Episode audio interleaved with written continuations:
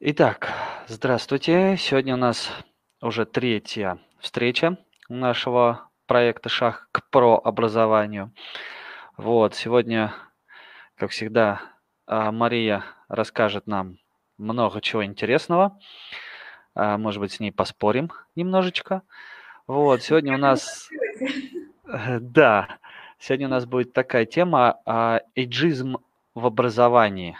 Возрастная дискриминация и стереотипы». Ну, давай, Ну Мария. А, Да. Всем привет. Да, действительно, тема такая, она больше дискуссионная. Не хотелось бы такого много вываливать теоретического материала. А, Кстати, расскажу еще и почему через пару минут, но сначала, наверное, стоит перевести на русский язык вот эти все э, непонятные английские слова, которые сбивают с толку. Когда мы говорим эйджизм, мы подразумеваем возрастную дискриминацию. Но если а, использовать термины правильно, то эйджизм – это дискриминация по отношению к людям старшего возраста. В каждой стране свое понимание, что такое старшего, к кому может быть применена дискриминация, но, как правило, когда мы это говорим, мы подразумеваем людей в возрасте а, либо в пенсионном возрасте, либо в возрасте, в котором сложно устроиться на работу, то есть, ну, сейчас мы тоже с вами об этих рамках поговорим, в разных регионах, в разных странах они свои. А вот для того, чтобы эм, описать дискриминацию, которая происходит по отношению к молодежи, то есть когда Мгм. юных людей считают неразумными, какими-то вот этими вот недоучками. Э, Для этого существует тоже несколько других, на мой взгляд, не очень аккуратных э, англицизмов. А, По-моему, если я не ошибаюсь, это называется эдалтизм. Но давайте мы с вами договоримся, что в рамках сегодняшнего мероприятия, когда мы говорим о эйджизме, мы подразумеваем дискриминацию по отношению, вообще любую дискриминацию по возрасту. Ам, Когда я начала готовиться к этой теме, к нашему сегодняшнему проектному вечеру, а, я обычно, как, как я делаю, я освежаю в памяти то, что у меня есть, вспоминаю какие-то свои наработки, и всегда залезаю в интернет, чтобы посмотреть, какие появились новые тренды, может быть, что-то уже, там, какой-то поезд ушел, что-то я упустила.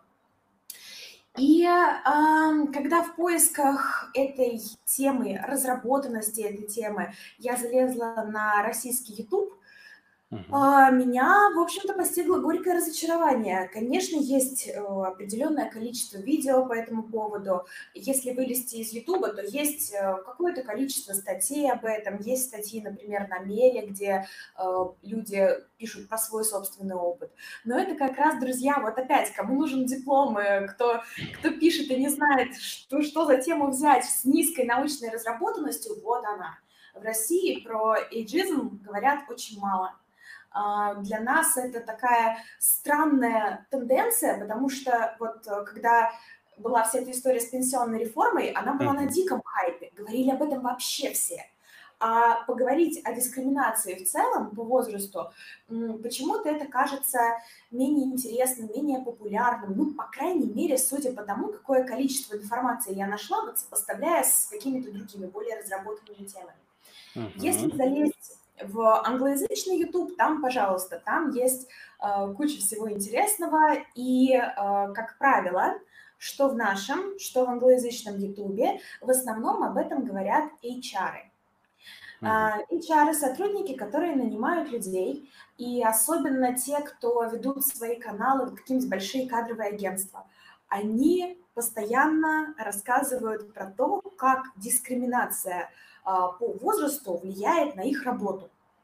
Например, а, несколько сразу агентств я заметила, которые рассказывали такую тенденцию, когда большой серьезный клиент обращается, ну, это обычно какой-нибудь банк, Мгм. да, какое-нибудь предприятие, он обращается в первый раз в кадровое агентство, они обычно в свой портрет кандидата прям пишут лимиты по возрасту.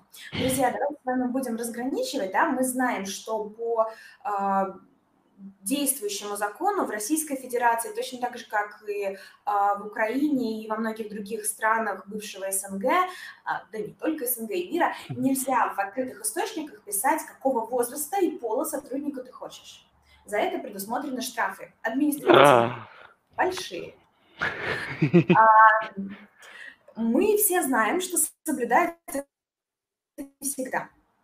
Ну вот, допустим, на том же HeadHunter, да, который, Мгм. наверное, один из крупнейших агрегаторов в мире по СНГ, э, я скажу, что я встречаю такие э, позиции, но редко, очень редко. Мне кажется, в основном модератор э, HeadHunter вычищает такие э, вакансии не дает нарушать закон на их сайте. Но если зайти на сайты какие-нибудь по, попроще, с похожей Мгм. модерацией, или еще лучше залезть в социальные сети, то там можно увидеть, что сотрудники требуются в возрасте от 20 до 24 лет, с опытом не менее 15 лет. Ну, вот Да.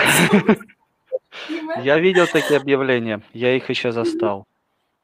Да, да, ну, ну, конечно, объявления эти, с одной стороны, ну, вот с точки зрения морали, нравственности и нашей вот этой основной темы дискриминации, это, конечно, правильно, что эти э, описания убрали.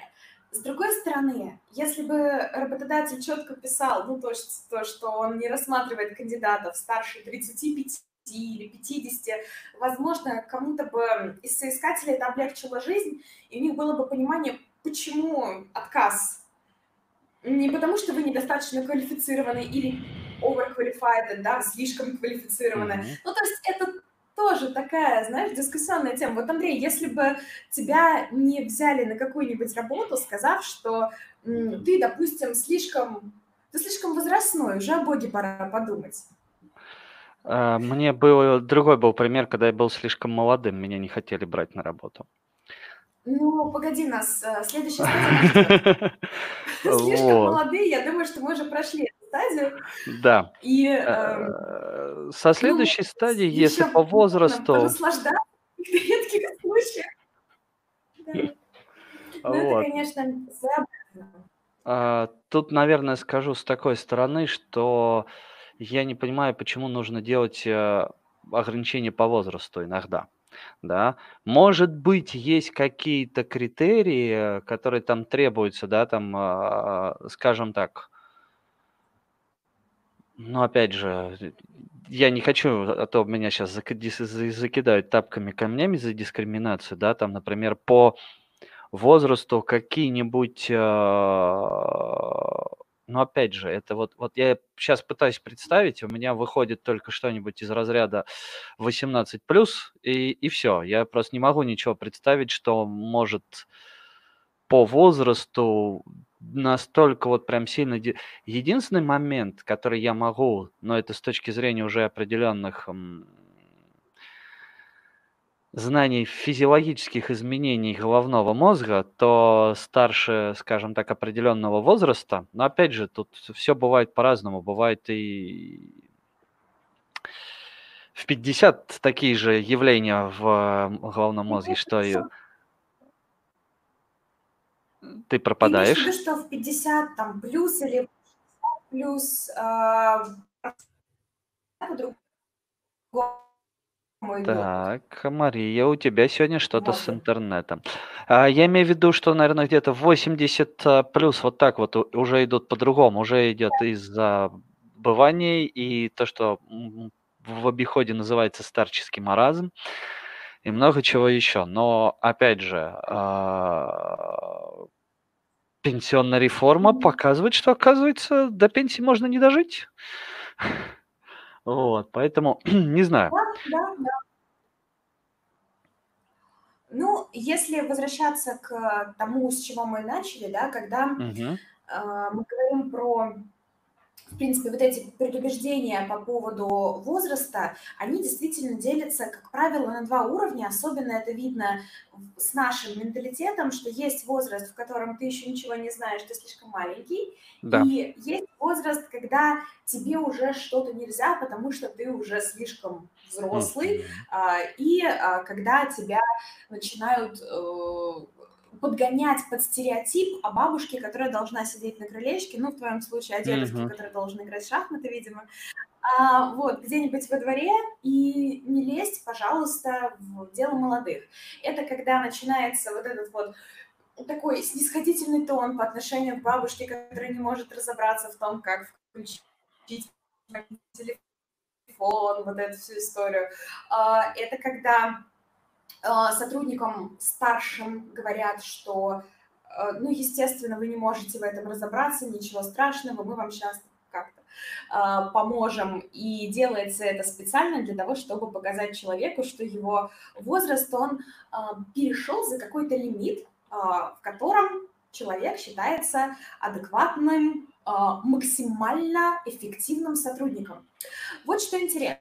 Я посмотрела на рамки вот этой вот, ну, адекватность, она же витает где-то в воздухе, да, и непонятно совершенно, как ее мерить, эм, на нашем рынке труда. Вот что произошло. Э, считается, что на позиции среднего звена, я подчеркиваю среднего, да, я не говорю mm-hmm. про какие-то супер про позиции, а, на среднее звено предпочтительно брать сотрудников в возрасте от 25 до 35 лет. Это страшные uh-huh. цифры, потому что вылететь за этот возраст можно довольно-таки быстро.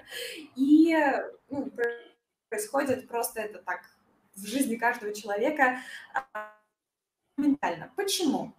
Потому что в возрасте до 25 лет, опять, друзья, я подчеркиваю, что это, во-первых, это не мнение, которое разделяют авторы, а во-вторых, это э, все еще очень субъективно. И, конечно, в некоторых случаях некоторые предприятия сейчас, нас услышав, покрутят у виска и скажут, да что же вы вообще такое несете. Но, к сожалению, это, это такая вот, есть, есть статистика, это тоже можно посмотреть в открытых источниках, сколько э, людей в России сталкиваются постоянно с возрастной дискриминации. Люди в возрасте до 25 лет считаются не готовыми к тому, чтобы брать на себя ответственность. Угу. Тут, на мой взгляд, интересно вот что. Почему-то мы меряем адекватность человека годами. Это странно. То есть я...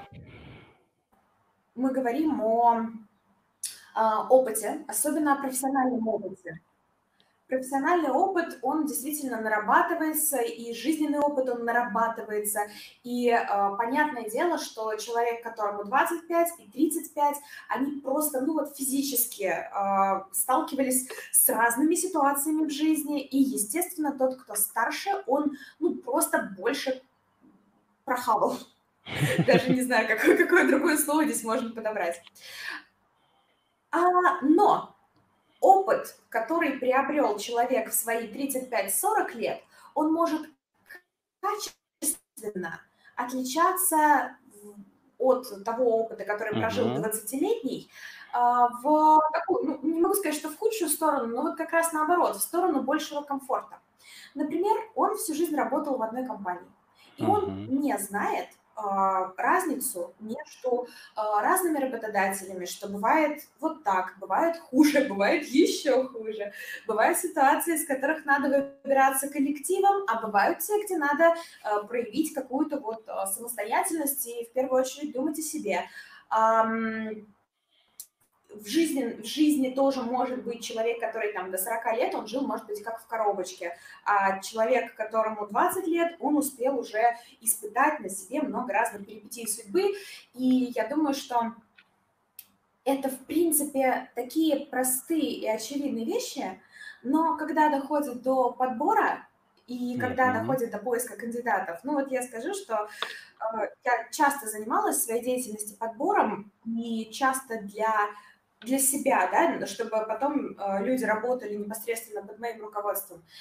Когда я к своему руководству приходила и говорила, вот у меня там преподаватель будет под моим крылышком работать, ему 18 лет, иногда а, мое руководство широко распахивало глаза и говорило, а ты как бы в себе, не в себе, ты понимаешь, что ему 18, он маленький. Mm-hmm. И я пока не выработала какие-то грамотные ответы, я очень долго с этим боролась, и я не понимала, как мне с этой ветряной мельницей...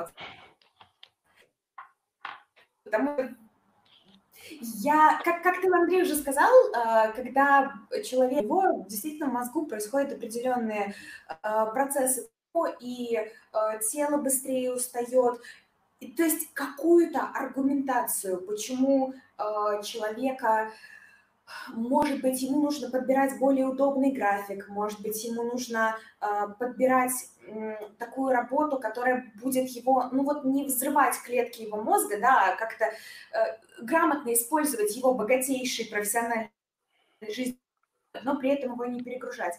Э, вот это предубеждение с какой-то точки зрения мне может быть понятно, откуда ноги растут. Но откуда ноги растут? От мысли, что 20-летний обязательно будет работать хуже, чем 30-летний, вот это то, чего я, к сожалению, постичь не могу. Хочу услышать твое мнение. Ты сталкивался с тем, чтобы твои коллеги, они были такого прям юного-юного возраста, или, может быть, твои подчиненные? А, ну, не прям такого юного. я сталкивался с тем, что вообще не воспринимается, э, точнее так, у меня был опыт, я начал работать еще до 18, получилось так, вот, и сталкивался с тем, что а, когда я что-то говорил, то это не воспринималось всерьез, потому что что ты можешь знать, ты еще э, сопляк, что называется, да, то есть ты, ты там, вот, а, но были случаи, когда наоборот, из-за того, что я как раз молодой, спрашивали, что и как должно быть, потому что те, кто более старше, они не понимали, как это сейчас происходит и как это делается, да, то есть вот некоторые моменты я встречался и с таким, и с таким, да, то есть иногда молодость была в плюс, иногда она была и в минус, как бы, вот, а, есть такое, наверное, знаешь, а, все зависит еще от того, кто у тебя начальник, скажем так, то есть, э, когда ты сталкиваешься с тем, что, ну, опять же, это тут не сила возраста, опять же, влияет, а, а восприятие человека. Как э, человек воспринимает э, другого человека. То есть он либо по возрасту его судит, либо по деяниям, что говорится, как говорится, да. Но э, все-таки, наверное, не зря у нас была тема про теорию поколений. Есть все-таки определенные какие-то моменты, что в э, вот, скажем так, более молодые, не знаю, как правильно сказать, работодатели, да, начальники, они э, более, э, э, знаешь, у них нету, ну вот это слово я не люблю, конечно, такое креативно, они э, чуть по-другому воспринимают э, своих подчиненных, они чуть по-другому воспринимают, как нужно строить взаимоотношения и так далее. То есть как-то вот э, у них э, нету каких-то таких моментов. Ну, может быть, мне так везло, да, что когда я начал работать там, где э, работодатели примерно моего возраста, то Э, все было, и взаимоотношения строились лучше, и меня понимали проще, потому что э, то, что я там хотел сделать, да, там на одной из предыдущих работ, у меня работодатель был, у нас с ним там разница, он на 2 или на 3 года постарше меня, вот. Но э, как раз-таки те идеи, которые я предлагал, привнести, они не воспринимались в штыки, мол, типа, что ты тут мне предлагаешь, да, кто ты вообще такой вот. А они нормально, адекватно воспринимались, не было вот этого излишней, то, что я называю субординации, потому что она не всегда нужна и не везде.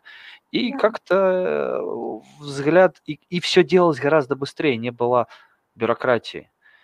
А вот там, где у меня... Ну, видимо, это были, знаешь, работодатели, связанные с госсектором. вот там бюрократию я прочувствовал в полной ну, мере. Да, тут одно к одному. Это, знаешь, это не чисто на возрасте. Это все-таки да. на, на сегменте еще отражается, конечно. Но там тоже могу сказать, что те, кто были более молодые, с ними было гораздо проще решать вопросы. Даже в том плане, что были моменты, когда там из э, простых специалистов становились начальниками отделов, и в силу возраста субординации как таковой не было, можно было смело напрямую обратиться, не исполняя протокол, да, или как боясь, что там через голову перепрыгнешь, это в некоторых местах это очень страшно. Вот. Особенно, когда люди там в возрасте, как ты через меня прыгаешь, тут и все там подобное. Ну, или с какими-то амбициями. Вот. Поэтому, вот, не знаю, я считаю, наверное, что по возрасту нельзя делить, надо все-таки посмотреть на знания. скажем так. Ты знаешь, вот с одной стороны, ну, в смысле, я с тобой со всех сторон согласна, и я настолько э, далека от вот этого предупреждения, настолько не люблю судить по возрасту, но вот что я тебе скажу, э, когда мы, например, в нашей деятельности в Академии ШАГ мы столкнулись, например, с тем, что э, мы подбирали ну, вернее, составляли э, портрет идеального преподавателя, и мы собирали обратную связь от наших коллег из разных регионов uh-huh. и выводили, собственно, каким должен быть преподаватель. Вот его идеальный портрет. Вот опять подчеркиваю, да, что портрет преподавателя – это внутренний документ. Мы в нем можем написать все, что хотим. И возраст, и желательный пол, и там семейное положение – это то, что… А вот ты смеешься, а желательный пол у нас тоже есть. Но на самом деле я на примере, вот на примере шага я не буду говорить, я тебе на примере другой компании расскажу, а ты такой, типа, раз и сделаешь выводы.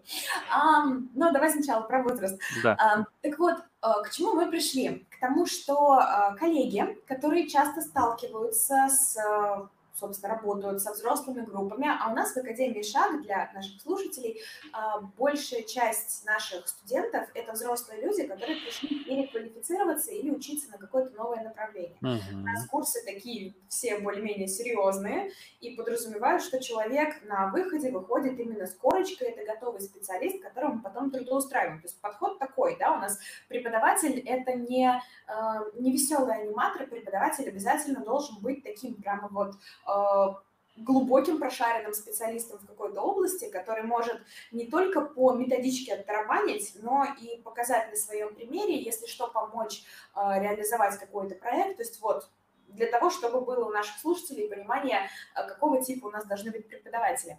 Так вот, мои коллеги сказали мне, что в данном случае мы рассматриваем преподавателей, которым которые старше определенного возраста. Я думаю, что цифру я, наверное, называть не буду. А, но дело вот в чем. Мы когда немножко начали... А у меня, э, чтобы, чтобы ты, Андрей, понимал, у меня uh-huh. каждый раз когда я такие вещи слышу, у меня встает ком в горле, и хочется вот это, знаешь, кудах, кудах, ну нет, ну что вы, ну погодите, давайте поговорим. И мои коллеги донесли мне мысль, которую до меня до этого долго не могли донести мои другие а, коллеги из других компаний, что а, мы можем размышлять на тему, как правильно, как неправильно, как мы оцениваем, а, сколько угодно, но если взрослые люди приходят учиться, и они видят совсем юного преподавателя, грубо говоря, у доски, который mm-hmm. им рассказывает, как им сейчас надо жить, иногда наши студенты очень остро на это реагируют.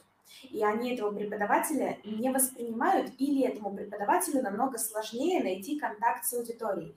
Мы все понимаем, что если он классный, он справится с этим, и он, э, у него есть определенные какие-то рычажки, да, как это сделать, как э, показать, что он молодец, и как установить, грубо говоря, такую э, не иерархию, как, как, как это сказать-то? Взаимоотношения в группе.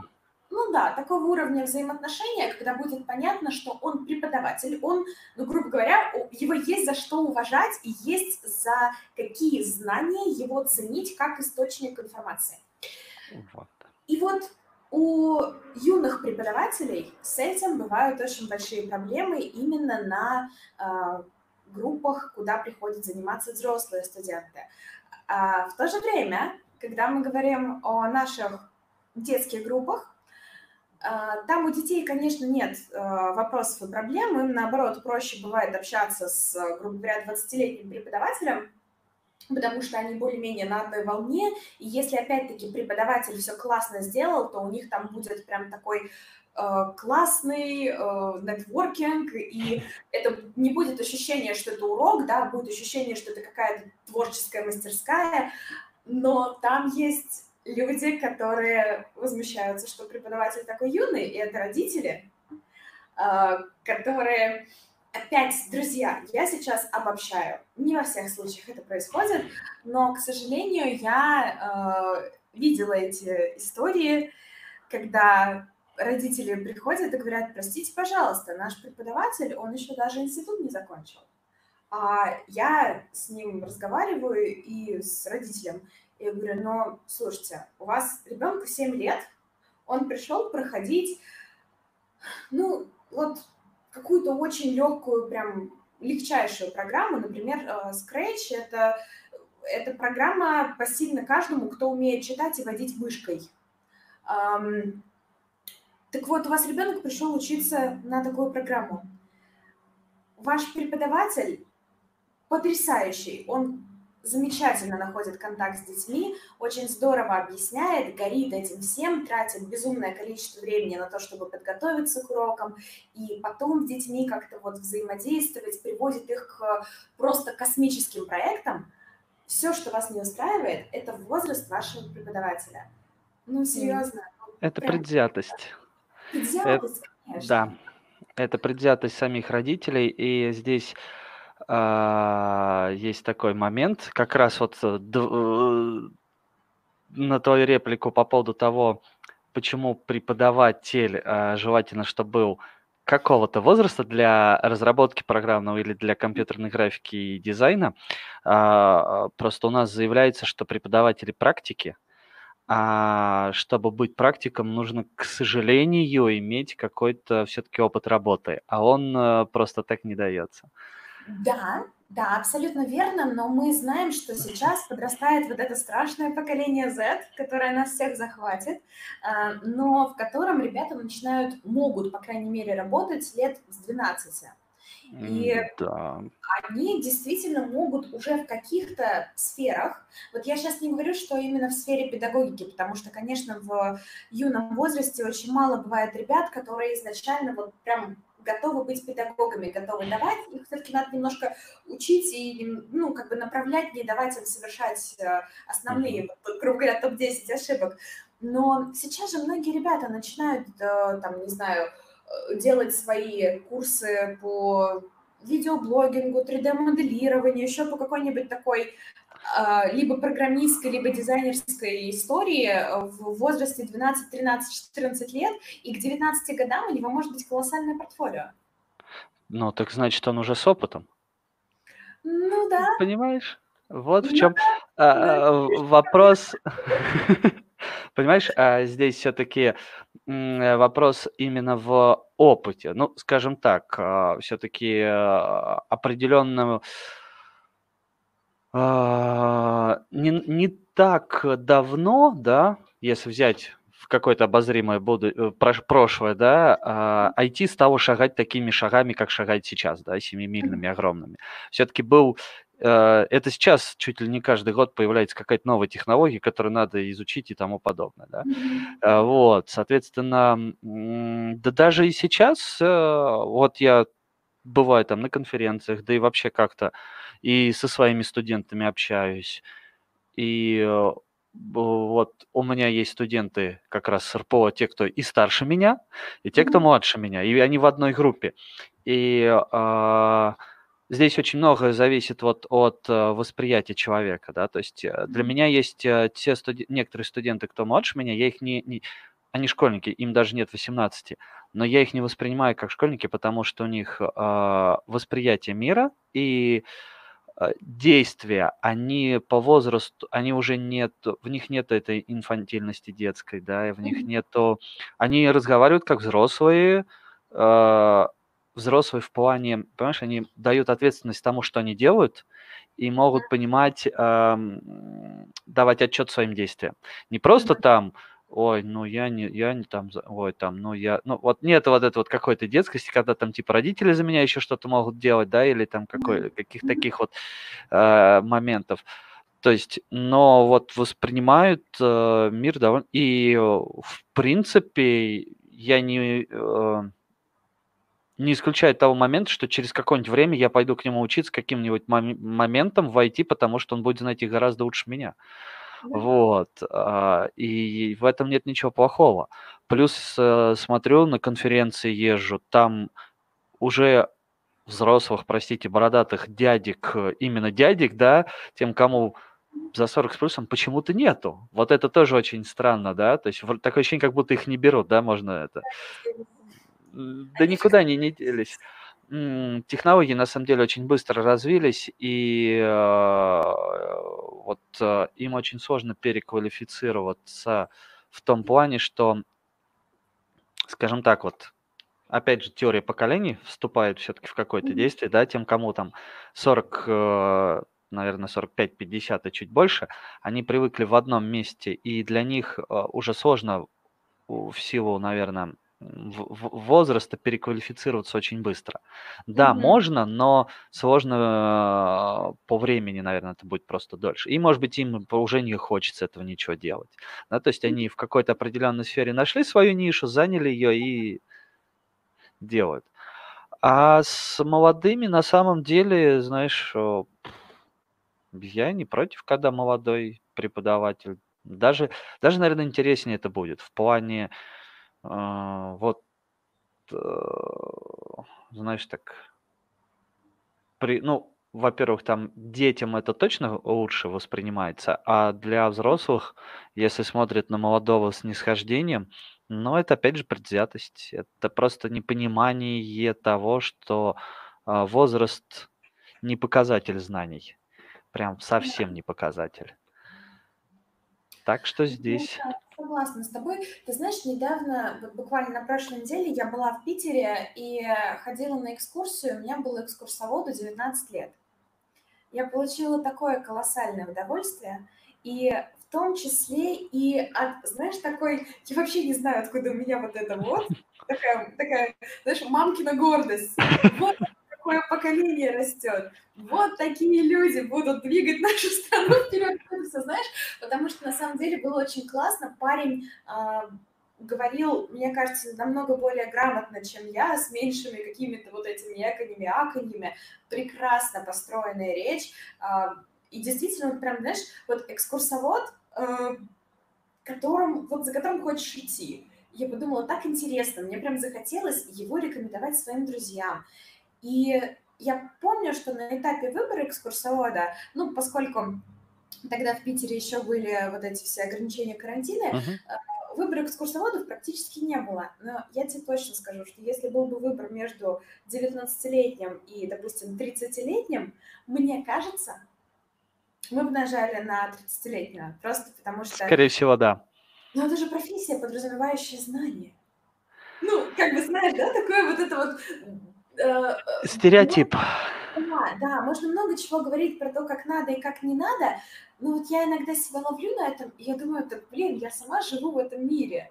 А, да. От которого ходишь, что ты всем рассказываешь, как, как им не надо жить, а сам ты оказывается в той же ловушке. Это довольно-таки неловко. Ну, это, возможно, со временем как-то и уйдет. Как говорится, поколение Z подрастет. Посмотрим, Ага. что будет. Но на самом деле оно со временем приходит, и вот это вот иногда с возрастом, точнее, со временем, с возрастом, да, Да. э, восприятие того, что там, о, молодые, гляньте, ага, выскочки, да, там или что-нибудь тому подобное. Но, опять же, а, если посидеть также призадуматься, да нет, вроде все нормально. И если бы у меня было такие возможности в их возрасте, я делал бы, не сидел бы на месте ровно, да. То есть, ну, это такие моменты. Но с другой стороны, сейчас на самом деле хорошо. А, тут есть м, все-таки вот эта вот двоякость, знаешь, если не давать дорогу молодым, да, то где им набираться опыта?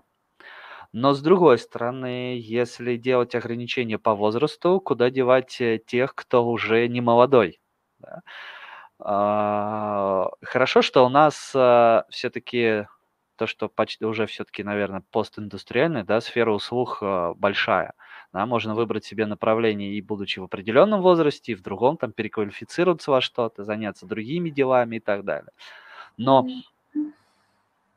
вот если, я, наверное, может быть, так воспитан, в некоторых моментах считаю, что надо иногда брать ага и прекрасно давать себе отчет, что надо сейчас дать дорогу молодым, что называется, и не занимать какое-то место, потому что когда я, например, был молодым, меня на работу мало куда хотели брать из-за возраста. Это вот прям сколько? Лет 10 назад не, побольше уже, 14. Вот, а, то это прям, э, это было, то есть работа Надо быть 20-летним выпускником с 10-летним стажем. Где ее набраться, я не знаю. И это я реально встречал такое. Но у вас опыта мало. Я говорю, да где я возьму опыт-то? Я еще учусь. Ну и что? То есть, э, а сейчас, э, да это очень хорошо, когда молодые работают, и у них есть возможность работать. Вот что Да. самое важное. Ну, это правда. Знаешь, но с другой стороны, вот то, что ты говоришь, а что делать людям, которые перешагнули за вот определенный возрастной порог? А, у нас тоже так получилось, что пенсионные границы поднимаются. Сдвинули, да. И я не знаю, что делать. Я вот говорю, хоть бы дожить теперь до пенсии, честно. Это уже, наверное, политически. А так, на самом деле, а, проблема такая, что надо к этому моменту, может быть, мне будет проще, а, может быть, опять же, что попробовать переквалифицироваться во что-то другое, попробовать что-то начать другое, но нужно понять, какое будет тогда время и как э, себя, что называется, продать Ну, можно. сейчас, сейчас не загадаешь, конечно, да. Но Да. вот сейчас понятно по а, рынку труда, что если а, человек в возрасте хочет э, куда-то двигаться, куда-то переквалифицироваться, то, как правило, как раз из сферы услуг очень многие уходят в IT. Ну, мы с этим сталкиваемся часто, да, и Да. действительно люди в солидном возрасте, там, за 50, скажем так, переучиваются, некоторые начинают с нуля, начинают с, с этапа, когда там буквально э, мышкой водить, в какую сторону нужно для того, чтобы чего-то добиться, да, но тем не менее достигают определенных успехов и, по крайней мере, открывают для себя новые рынки труда. Кто его знает, как оно сложится, иногда складывается все классно и удачно, иногда этот шаг, вот это вот развитие, да, оно ничего не меняет, кроме того, что, ну, голова начинает работать быстрее, потому что всегда осваивая что-то новое, ты прокачиваешь э, все, все свои системы. Вот. Ну, в любом случае, развитие это всегда классно. Ну, я согласна с тобой с тем, что молодым ребятам нужно давать, грубо говоря, шанс, да, нужно давать Да. пробовать. И э, я помню, когда я набирала преподавателей в другой компании, где у нас не было такого такой сложности входной, да, вот как я сказала, в шаге действительно э, мы ищем суперпрофессионалов, потому что у нас очень серьезная нагрузка. А в компании, в которой я работала до этого, э, мы работали с детками, и там действительно программы были довольно простые. И э, специалисты какого-то вот супер уровня с нереальным опытом нам не требовались. Нам требовались больше хорошие именно вот преподаватели, да, Мгм. Наверное, слушатели знают, да, что есть педагогика, есть андрогогика. Педагогика – это работа с детьми, а андрогогика – это работа со взрослыми. Вот э, в Академии ШАГ нам нужны и те, и те, но в основном мы, конечно, направлены на андрогогику. С нее проще делать шаг назад к деткам, если есть предрасположенность. Э, Хотя это тоже субъективно, но на мой вкус проще. А вот эм, что касалось моей предыдущей компании, мы всегда искали преподавателей для деток прям маленьких. Мгм.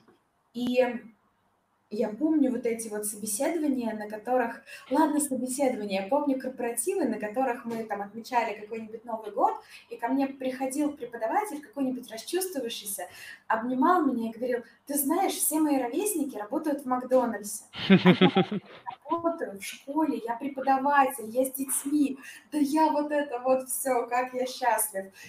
И я все время думала, ну, блин, да, да, ведь вас же в ваши 18 лет очень мало куда берут. Ну, тут вот Да. что интересно. Работодателю, э, по крайней мере, за всех работодателей не скажу, но мне как, как потенциальному работодателю, который и сейчас нанимает преподавателей, может быть, для кого-то открою святую истину. Нам важен опыт работы в принципе любой. Это точно так же, как диплом. Иногда не очень важно, что у вас за специальность, но важно, важен факт наличия диплома. Это другая больная тема. Я вижу, Андрей, Андрей, у тебя прям потекли кровавые слезы. Давай мы это пока с тобой оставим. Но ведь действительно, да, средний работодатель, он в основном смотрит на сам факт наличия диплома. Вот с опытом работы такая же история.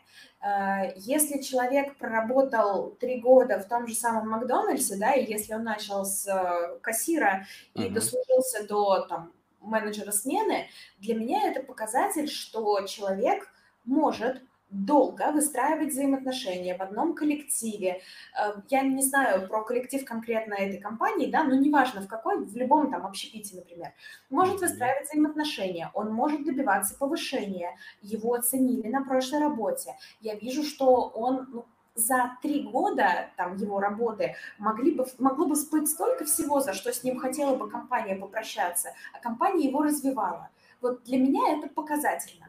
И когда я отсматриваю кандидатов из пула, и если я вижу, что есть кандидаты, которые, ну вот совсем в первый раз идут на работу, я тоже переживаю, потому что я не понимаю, человек сейчас будет учиться на мне, на, на моей компании, на моих студентах, э, детках, взрослых, неважно. Он будет на нас учиться, как взаимодействовать вообще со всем коллективом и как быть работником. Это всегда угу. очень переживательно. А где же ему еще учиться, скажи мне? Куда пойти учиться быть работником? Ты знаешь, э, вот как, как я сказала, мне предпочтительнее ребята, которые идут работать на позиции низкие. Меня устраивает, когда я вижу в резюме, но опять я подчеркиваю, что это меня, да, как работодателя, но меня устраивает, когда я вижу, что они были кто-то там кассирами в пятерочке, кто-то был грузчиком, кто-то был еще кем-то, но я вижу, что у них есть опыт работы, они, по крайней мере, понимают, что это такое. А,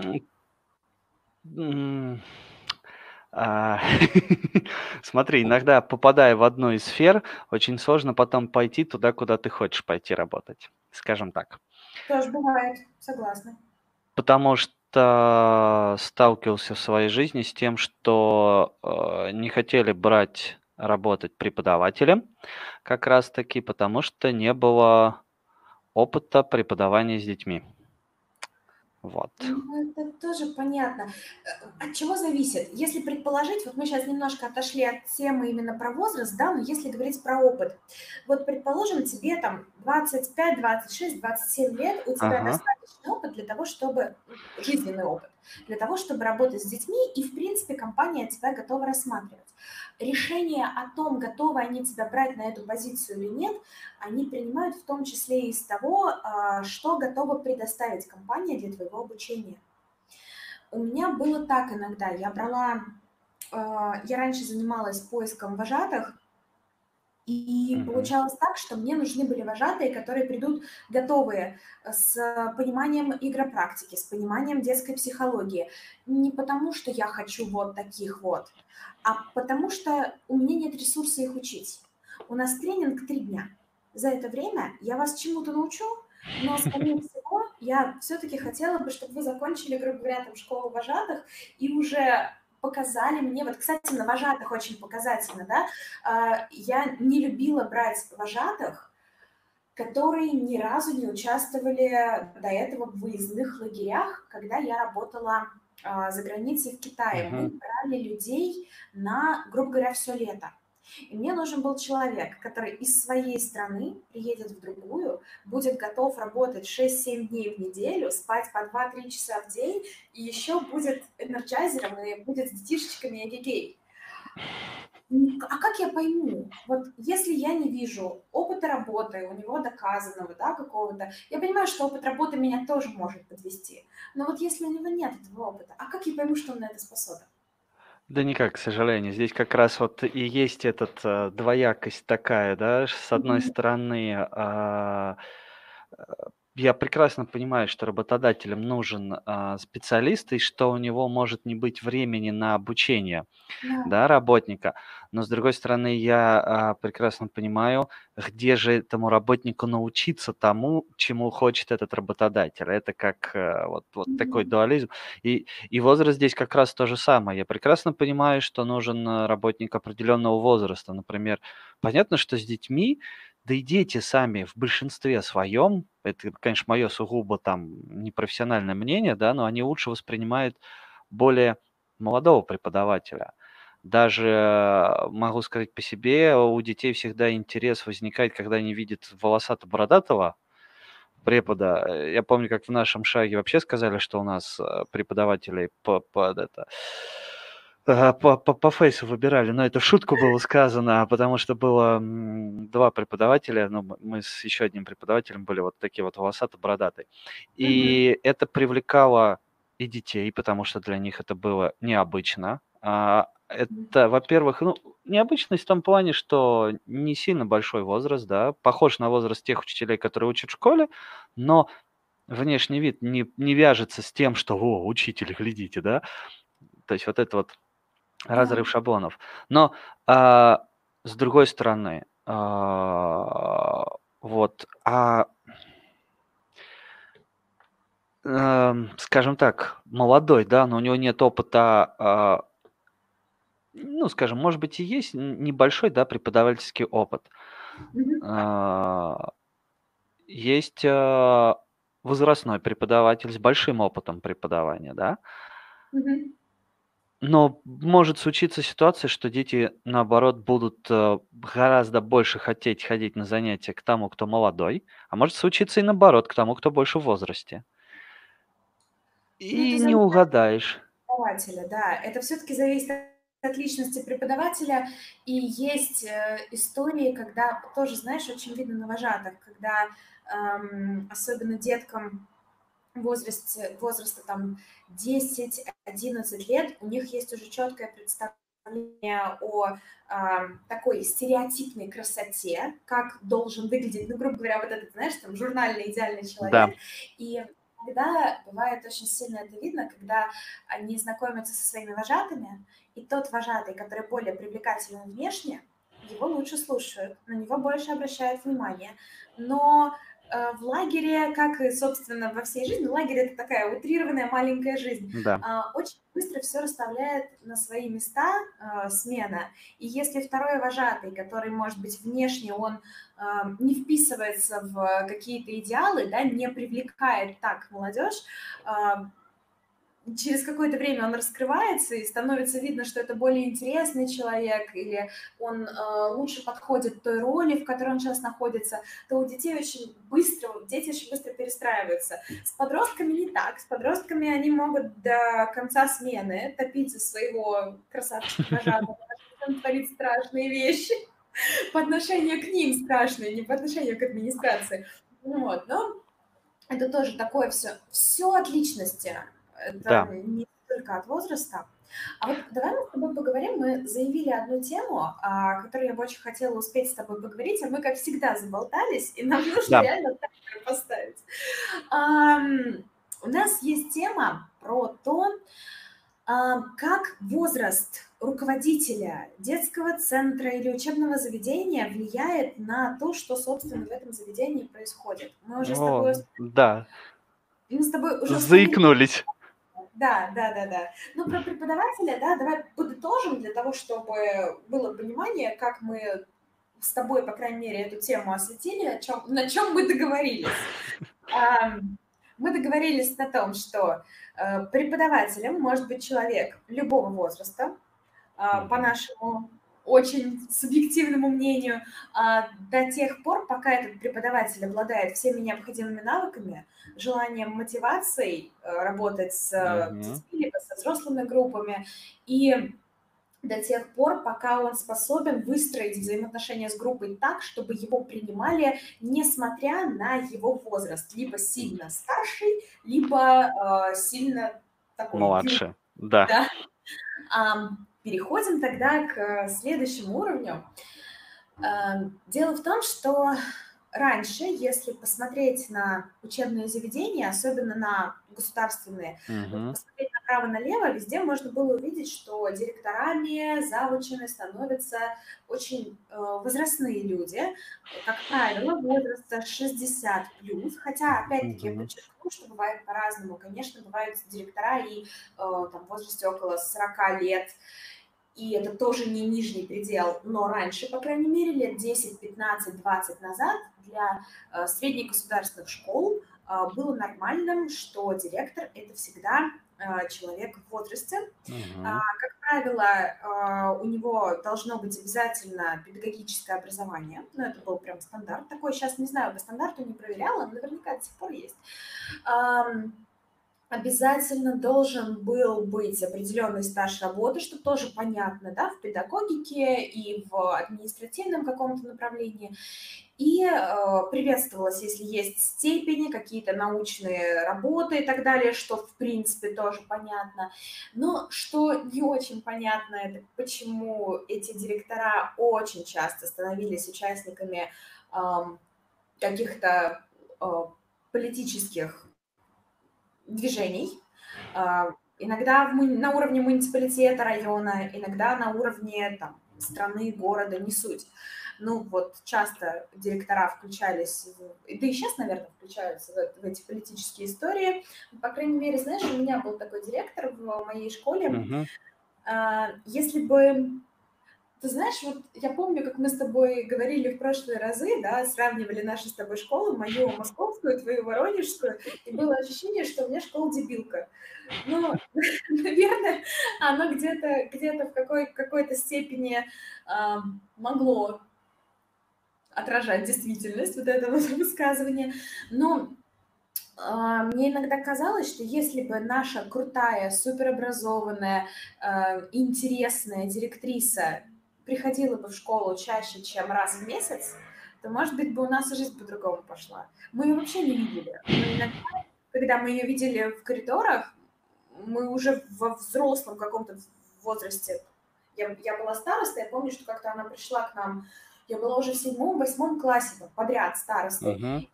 И когда она пришла к нам на какой-то там на старостат, я очень удивилась, я думала, такая эта женщина, это что за приглашенный видели нашего завуча. Завуч была тоже очень в возрасте. И по воспитательной работе тоже у нас все были возрастные. Как было у вас? Расскажи, пожалуйста, потому что ваша школа не оставляет у меня вопросов, как переродиться и пойти в вашу школу. Ну, там на самом деле, как это ни странно, а, директор был в возрасте, он еще моего отца учил. Вот, но он был довольно таких, а, если так можно сказать, прогрессивных взглядов. А, он ввел у меня в школе довольно интересную систему, что у нас было разделение по профилям а, до того, как это в России стало мейнстримом и обязательно. Mm-hmm. Вот.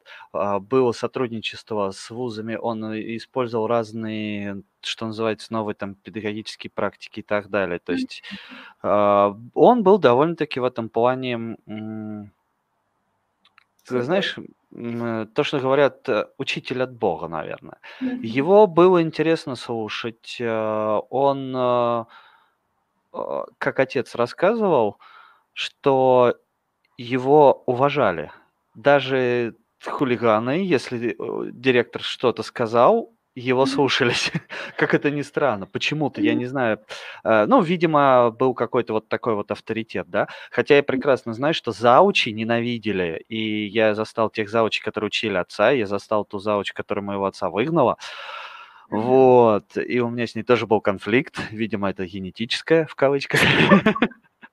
Но на самом деле, а, вот в этом плане мне повезло. У меня но я заметил, и, и был у меня такой опыт э, негативно-позитивный, да, то есть у меня были и учителя в возрасте, как раз вот mm-hmm. завуч, которая учила отца, а, выгнала, да, она заодно и у меня учила.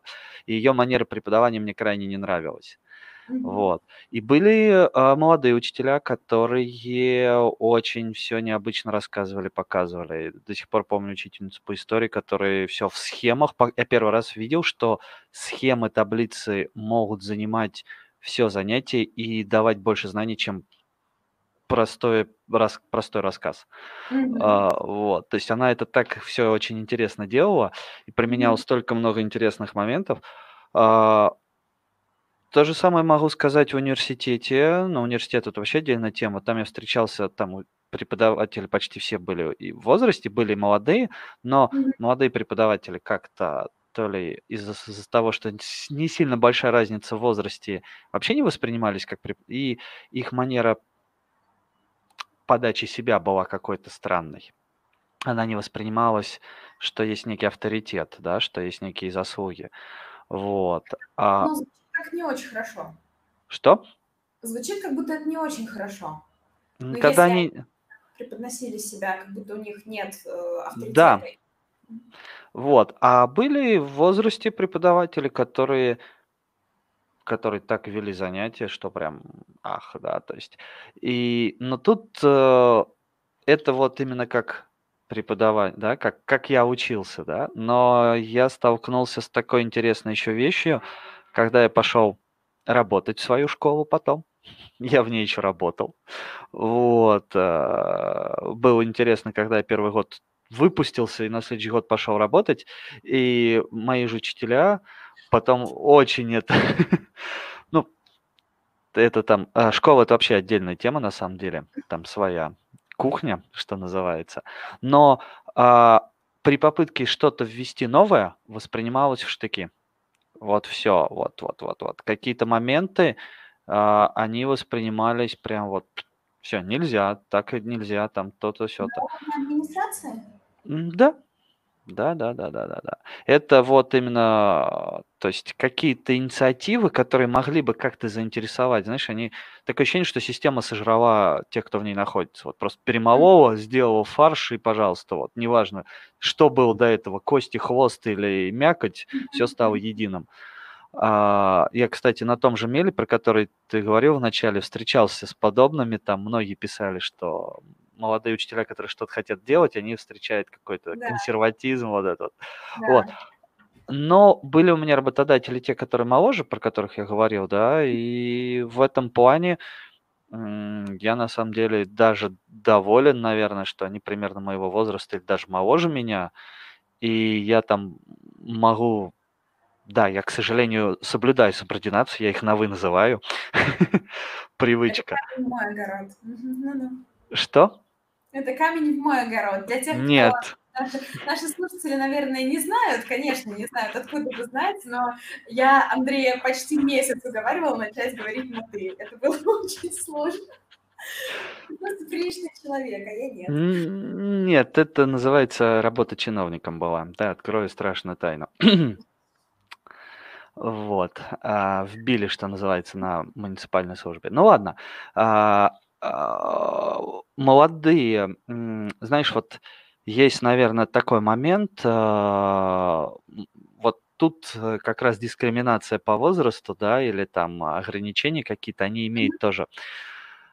В, в молодости, если вспомнить историю, да, кто делали революцию там в 20 в начале 20 века, это были студенты практически, да, то есть вот тогда, когда все прет, когда максимализм, сейчас Мгм. уже этого, нет, сейчас, кстати, опять начинает появляться, и а, вот в этой молодости очень много чего хочется сделать, да, и если человек э, добивается до каких-то руководящих должностей, он не боится рисковать.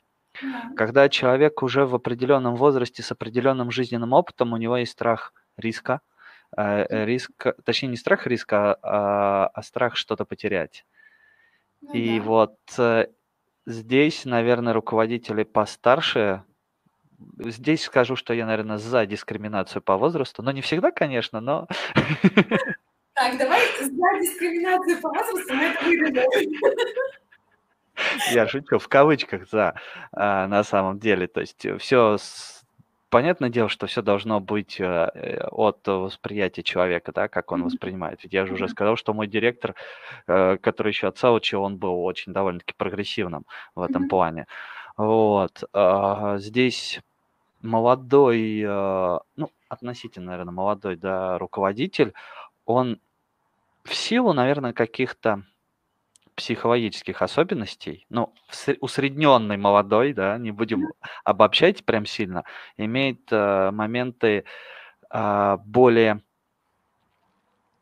направленные, наверное, я не знаю, как это правильно сказать, не на то, чтобы получить положительный результат, а вообще на результат. То есть даже если он будет отрицательным, для него это тоже в плюс и э, не так страшно. А, Хорошо, то есть, ну, ты имеешь в виду, что страха ошибки такого нет, но в том числе и потому, что есть, ну, грубо говоря, вот это, знаешь, часики еще не тикают, есть время все Да, отмотать. и да, да, да, да, да, да, да, да. И даже по своей работе в Шаге могу сказать, и до этого и в другой компании, где я работал, ну не компании, там, там ИП было, вообще все проще. а, именно в большинстве своем вот несение в массы чего-то такого нового, да, вот в школе, а, в вот очень сложно представить, да, там, я помню, хотел сделать там какие-то кружки, там, ну, ой, робот, это надо закупать, это надо что то там еще, туда это, блин, это как-то все воспринимается в такие штыки какие-то вообще, вот. А а зачем ты хочешь этим заниматься? А почему ты готов этим бесплатно заниматься? А а для чего это? А Что с тобой не так? да, что с тобой не так? Совершенно верно. М, здесь же, что в шаге, что где-то, э, мои идеи не воспринимаются как что-то там, да. То есть, а, есть, да, определенный там, э, скажем, э, регламент проведения занятий, но в то же время нету такого, что я должен обязательно отчитать, да. Я могу по своему усмотрению сделать так, чтобы группе было интересно. И и это даже приветствуется, когда преподаватель, а, может что-то сделать. И я могу спокойно, а, с директором поговорить там: "А а вот как это сделать? А давайте попробуем вот это сделать, да, а давайте еще что-то". И это не будет восприниматься: "Ты вообще кто такой? Чё ты лезешь сюда?" Мгм. Да. Вот. Вот на самом деле, уважаемые слушатели, вот Андрей с нами поделился позицией преподавателя. Это очень классно, потому что мне немножко вот в этой, в этой сфере как раз э, не хватает опыта и понимания. У меня был опыт, который тоже может быть интересен. Я работала за последние 7 лет, получается, я сменила Мгм. три образовательные, именно большие образовательные компании, у которых основная цель была обучение э, детей, ну вот в последней компании же взрослых. Хотя через вот одну назад тоже, тоже было. И у меня были руководители таких возрастов. Вот в первый раз, э, когда я долго работала в большой компании, а, моему руководителю было 50 там, два, ну и, собственно, я там почти три года отработала. А, В следующий раз моей руководительнице было 27, и вот Мгм. сейчас нашему руководителю, а, собственно, непосредственно по России, нашему руководителю еще нет 40 лет, а нашему основателю, э, который, в принципе, всю Академию Шаг 20 лет назад запустил, а, ему сейчас около 45 лет, может быть, 46. А, и он уже 20 лет в этом Да. направлении развивается, да, он, между прочим, доцент педагогической науки, это тоже очень круто. А, Я вот о чем хотела сказать. Я все это время на всех трех моих э, вот таких больших карьерных вехах я в то или иное время оказывалась руководителем продукта. И э, я была тем человеком, который э, разрабатывал какой-то продукт Мгм. и доносил его, собственно, до а, конечного Руководство. Нет, А, а, наоборот. Руководство наоборот. понятно, руководство, руководство куда, куда без этого деваться, но имею в виду, что до конечного потребителя. И вот что интересно, а, в... я установила для себя вот какую динамику. Опять-таки я скажу, что это на моем личном опыте, это не статистика. Возможно, у вас опыт, который э, с моим поспорит. Но э, по моему опыту, чем старше руководитель, тем э, с большей опаской он относится ко всем э, инновационным, новым, нетрадиционным методам образования. И иногда э, руководитель понимает, что это то, через что, грубо говоря, надо перешагнуть и заставить себя вот ворваться в этот мир э, современного образования и какие-то методы почерпнуть, где-то отойти от традиционного вот этого safe way, да, от эм, пути, по которому, когда ты пойдешь, ты точно знаешь, какой будет результат. Да, имеет смысл попробовать э, сделать какой-то не очень дорогой тест для компании. Вот, собственно, я обычно, когда разрабатывала продукты, я практически всегда разрабатывала что-то такое, что было для компании в новинку, и что-то, что надо было тестировать. И мы вот так вот запускали продукт, скрещивали пальцы и надеялись, что все зайдет хорошо, а, при том, что мы точно знали, что мы не пальцем в небо этот продукт придумываем. Мы а, проводили исследования, мы готовили хороший, качественный продукт. Ну, вот как сейчас, например, у нас запустился а, летний чемпионат, Андрей Мгм. Преподаватель одного из наших э, курсов по летнему чемпионату, э, мы же тоже не просто придумали, а давайте будет там чемпионат, и пусть детки что-нибудь готовят, да. Мы проработали программу, думаю, что мы ее сделали довольно-таки классной, э, и ожидаем, что у нас будет а, большой э, пул хороших, качественных э, цифровых проектов, которые нам ребята... Мгм. Но вот э, в чем суть? Это в том, что эм, в некоторых случаях, когда руководитель э, молод душой, скажем так, он не обязательно вот по цифрам, по паспорту Да. молод, да, но когда он вот в обойме и когда он практик, он иногда приходит сам с запросом, давай сделаем что-нибудь эдакое. А иногда твой руководитель, он тебя лимитирует. И а, в образовании это страшная вещь. Мы э, с тобой говорили на самой первой нашей встрече о Да. том, что традиционное образование, оно потихонечку уходит вообще из нашей жизни, и надеюсь, что скоро вот такой э, прямо скучный традиционный путь, э, который нам давали в нашем с тобой детстве, ну ладно, в моем, у тебя вот, э, что этот путь, он уже живет. И вот то же самое в дополнительном образовании. Дополнительное образование – это вообще это такое, такой простор для творчества. Э, Естественно, это простор для каких-то э, и творческих, и бизнес-попыток сделать это образование максимально интересным и э, доступным для студента, понятным по выхлопу для его родителей, если это ребенок, ну и, собственно, для взрослого, чтобы это тоже был определенный Мгм. результат, э, измеримый, э, достаточный в пересчете на затраченные им, да, вот эти вот э, часы, которые, которые он с нами провел в обучении. И вот а, мне нравится, что э, в педагогике я очень редко встречаю возрастных людей, а, которые штыки встают и вот не, не совсем никак не воспринимают, что надо что-то поменять, а, а потом доходит, когда до дела, выясняется, ну вот тоже вот у меня есть э, много знакомых, которые работают в околообразовательных сферах, выясняется, что на словах многие готовы говорить, да, там, проектное, э, там, проектное ориентирование, М, Ой, давайте сделаем все, там, пир-ту-пир, новую систему введем. А когда доходит до дела, Мгм. Блин, может, по учебнику.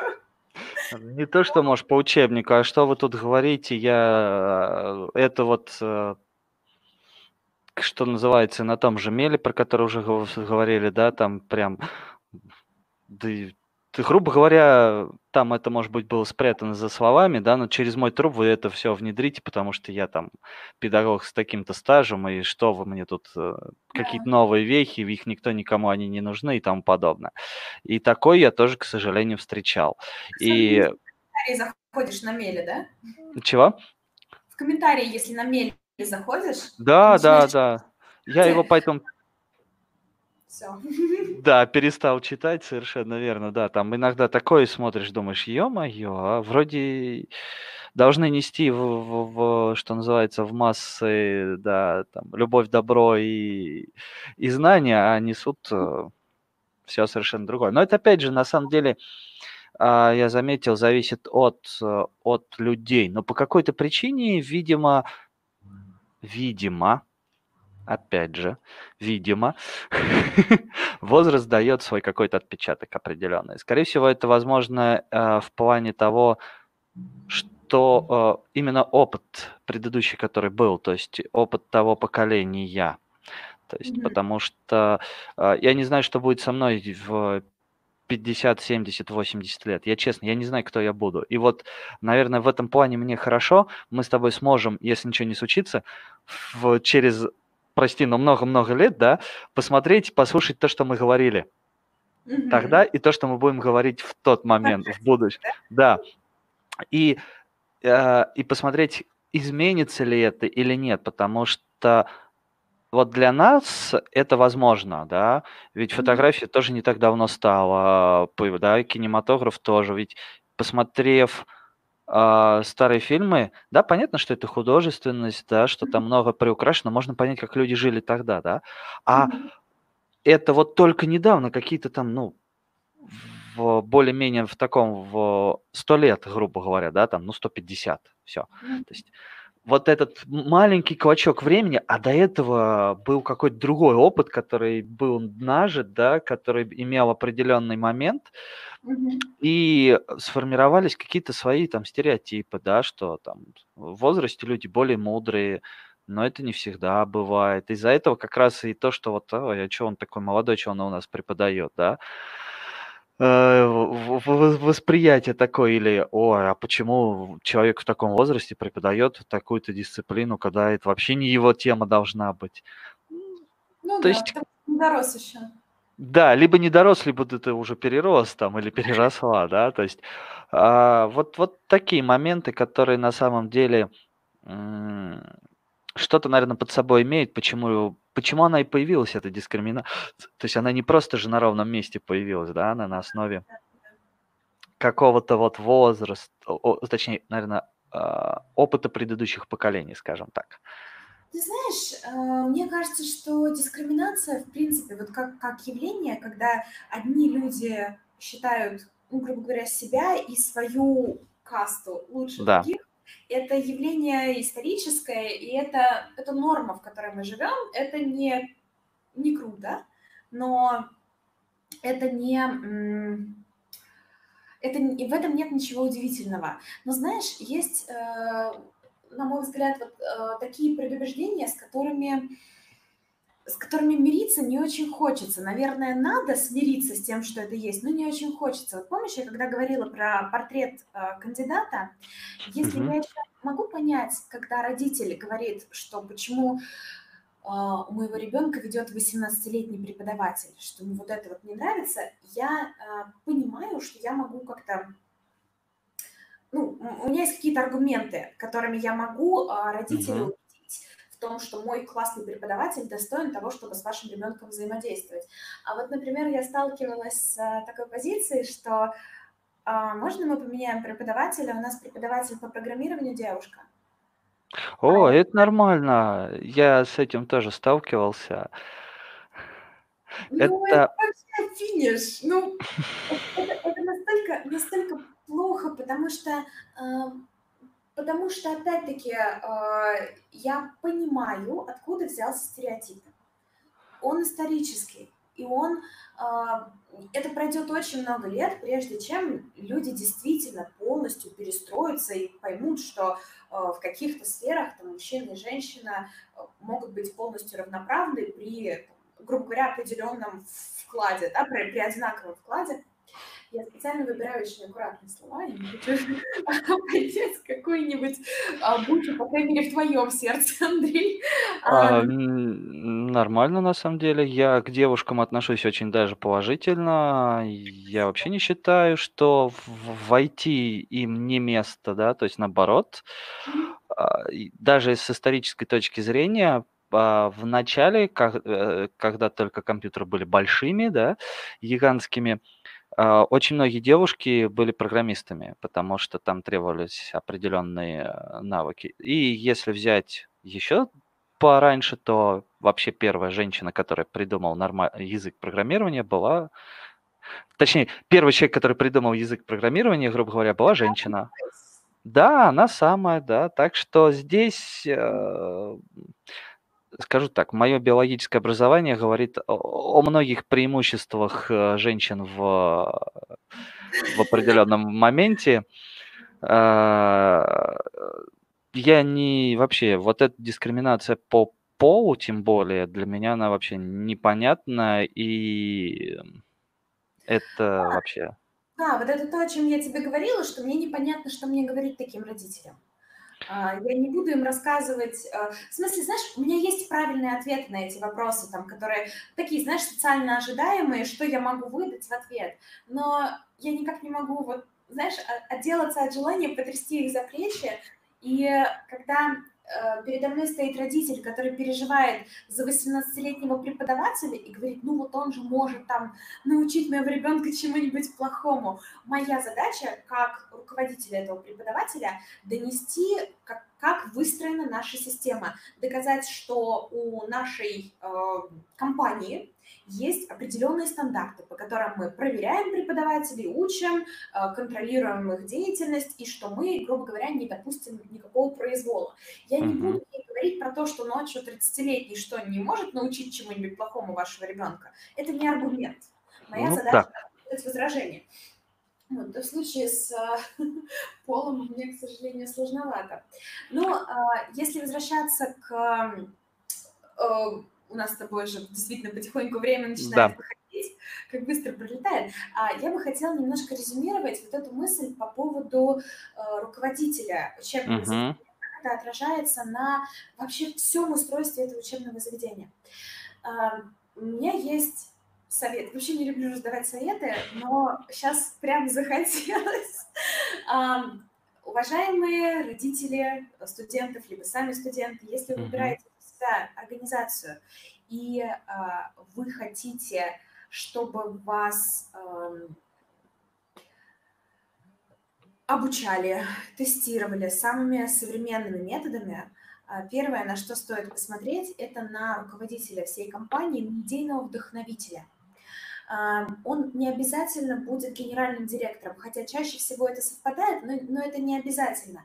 Как правило, а, такой быстрый серчинг в интернете, буквально там 15-минутный, позволяет понять, кто основатель. Иногда это э, учебное заведение, оно прикреплено к какому-то фонду, тогда надо смотреть uh-huh. основателя фонда. А, и, а, как правило, можно у этого человека почитать его социальные сети, а, можно посмотреть, да иногда даже на официальном сайте бывает достаточно информации для того, чтобы сформировать свое мнение о руководителе. Пожалуйста, не смущайтесь того, что руководителю учебного заведения великого 30, 40, там, 45 лет – это всего лишь значит, что человек в какое-то время нашел интересную нишу, вложил много сил, времени для uh-huh. того, чтобы ее разработать, и вот на самом, грубо говоря, пике своих жизненных сил, вот он сейчас все отдает в эту образовательную организацию. Я говорю это потому, что я продолжаю сталкиваться с тем, что молодые руководители иногда вызывают недоверие. И недоверие с точки зрения именно того, что, что они там знают об образовании, если им всего 30 лет. А, я выходила на лекции. Я, в принципе, э, часто читала раньше, по, по крайней мере, лекции вот до коронавируса. А, и э, раньше я выходила в университеты, в большие какие-то вузы. Иногда мы собирали аудитории родителей. Ну вот сижу я передо мной, там, 100 родителей какой-нибудь компании э, крупной, солидной, известной, российской и я им что-нибудь рассказываю, а я, в общем-то, ну, сравнительно молодо выгляжу. Я выгляжу так, что по мне не скажешь, что у меня семеро по лавкам, и я точно знаю, как, э, как воспитывать детей. У тебя семеро детей? Ну, на подходе. А, нет, конечно, на самом деле, я, я на самом деле физиологически бы не успела э, вырастить э, ребенка и посмотреть, как бы он там прошел свое становление и доказать таким образом свой э, опыт. Но uh-huh. я прихожу не с опытом э, воспитателя, я прихожу с опытом э, педагога, руководителя образовательного продукта. Мне, собственно, есть что рассказать. Но я сталкиваюсь с этим предубеждением, когда на меня смотрят как на девчонку, и иногда я чувствую себя как на уроке с э, подростками, когда uh-huh. вот знаешь чувство Андрей, да, когда они заранее подготовились, они хотят тебя подловить на чем-то. Ой, это да, это. И ты прям думаешь, ну зачем? Ну, в смысле, я на что-то отвечу, на что-то я не смогу ответить. И я совершенно спокойно скажу, что, слушай, у меня нет знаний в этой области, или там подготовлюсь, вернусь, но сейчас не могу ответить ну, действительно сталкиваюсь с этим предубеждением, поэтому у меня рекомендация для э, всех наших потенциальных взрослых студентов и для родителей uh-huh. студентов. Э, пожалуйста, не относитесь к, к нам, к образованцам э, в руководстве, которым там 30-40, а не дай бог еще и младше. И, и меньше, да. Да, да, да, да. Не относитесь к нам с предубеждением. У меня работают ребята, которым, когда я их назначала на должности, связанные с э, руководством, именно руководством преподавателей, отбором, их обучением, адаптацией, контролем качества, у меня работает много ребят, которым от 21 до 24 лет. И им повезло у тебя работать. работать. Во-первых, я классная. А, но на самом деле они тоже, когда, э, собственно, рынок труда в связи с короной поменялся, и они попробовали посмотреть, куда их приглашают, на какие позиции другие компании, они ахнули, потому что действительно рынок образования оказался достаточно закрытый, и квалификацию оценивают по возрасту. Mm-hmm. А, что вот резюме нашего всего разговора. Это предубеждение, оно понятное. Понятно, откуда оно взялось, и, а, ну, собственно, никакого удивления это вот так вот базово не вызывает. Хотя у меня вызывает, но, но в принципе, да, если по логике не должно вызывать. Эм, но как с этим жить, когда ты, когда у тебя, грубо говоря, 10 функциональных лет? Это же такая страшная цифра, в которой ты можешь эм, приходить на какие-то новые места, и тебя считают потенциально интересным человеком. А потом это что же, вот, наступит мне страшных там каких-нибудь под 40 лет, и меня перестанут приглашать на те вакансии, на которые меня приглашают, ну, в смысле, не тоже сейчас, я надеюсь, что что-то будет посолиднее. Но, но это просто действительно такие страшные, страшные вещи происходят, э, и потихонечку начинается мандраж по этому поводу. А вот мои ребята, которые работают сейчас, в том числе, кстати, у нас в Академии ШАК работают такие же ребята на контроле качества, преподаватели юные, но очень классные они пока борются с другим предубеждением. И вот этот вот именно есть только миг между предубеждением по поводу того, что ты слишком юн, и да. предубеждением по поводу того, что ты уже возрастной. И в этот миг надо как-то успеть сделать карьеру, по крайней мере, в образовании. Как с этим жить, непонятно. А, тут нам чуть полегче. Мы все-таки а, образовательная организация, но в сфере IT. И здесь, если взглянуть на скажем, другие даже IT-гиганты, э, такие, как, которые вот, да хоть тот же Google и хоть тот же Яндекс, да, такие очень похожие, да и другие. Там очень много молодежи и в управлении, и которые приходят, и, и много чего. То есть, на- скажем так, ну, это с моей колокольни, с точки зрения меня, да, как преподавателя и как айтишника, то в, в- по крайней мере, тут в шаге, мне гораздо про... Я не боюсь, что через много-много лет я не смогу найти себе нишу в преподавании даже, да, и в преподавании IT. И то, что те, кто молодые приходят, они тоже смогут найти себе нишу, потому что это такая сфера, которая довольно-таки большая, большая, большая и большая. Развивается и растет. Но как мы уже с тобой говорили, неизвестно, посмотрим на себя через много-много лет. Откопаем этот подкаст и послушаем себя, да. И, ли, либо я буду пить валерьянку, либо сразу все. Вот. Но надеюсь, что не будет э, так э, явно и сильно, даже нет, пускай лучше она будет явно, но не сильно сказываться вот эта вот дискриминация, которая сейчас есть по возрасту, хотя, скажем так, по своему опыту, да, она уже не такая большая, которая была там лет 10-15 назад. А вот сейчас она... 10-15 лет. Что? Может быть, ты вырос за 10-15 лет, и она тебя больше не касается?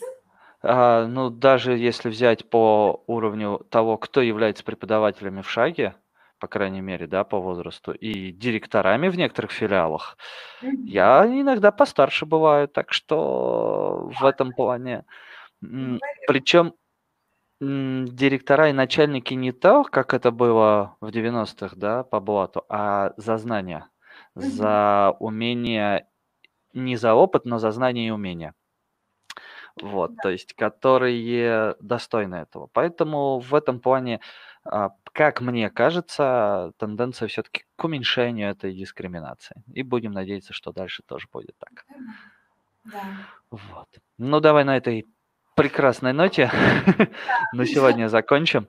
А, пускай нас, что называется, ждут через неделю.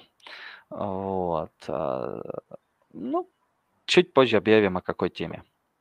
Обязательно. Все, друзья, спасибо вам большое, что были с нами, что слушали нас. На следующей неделе мы к вам вернемся с чем-нибудь еще более глобальным. Кстати, ну. если будут идеи, что вы хотите от нас услышать, пишите, пожалуйста, в комментариях. Возможно, вы нас наведете на абсолютно гениальную мысль, и мы расскажем о том, о чем вам действительно будет интересно послушать. Да, это было бы очень даже замечательно. Вот, все. Тогда всем спасибо. Всем пока. Пока-пока.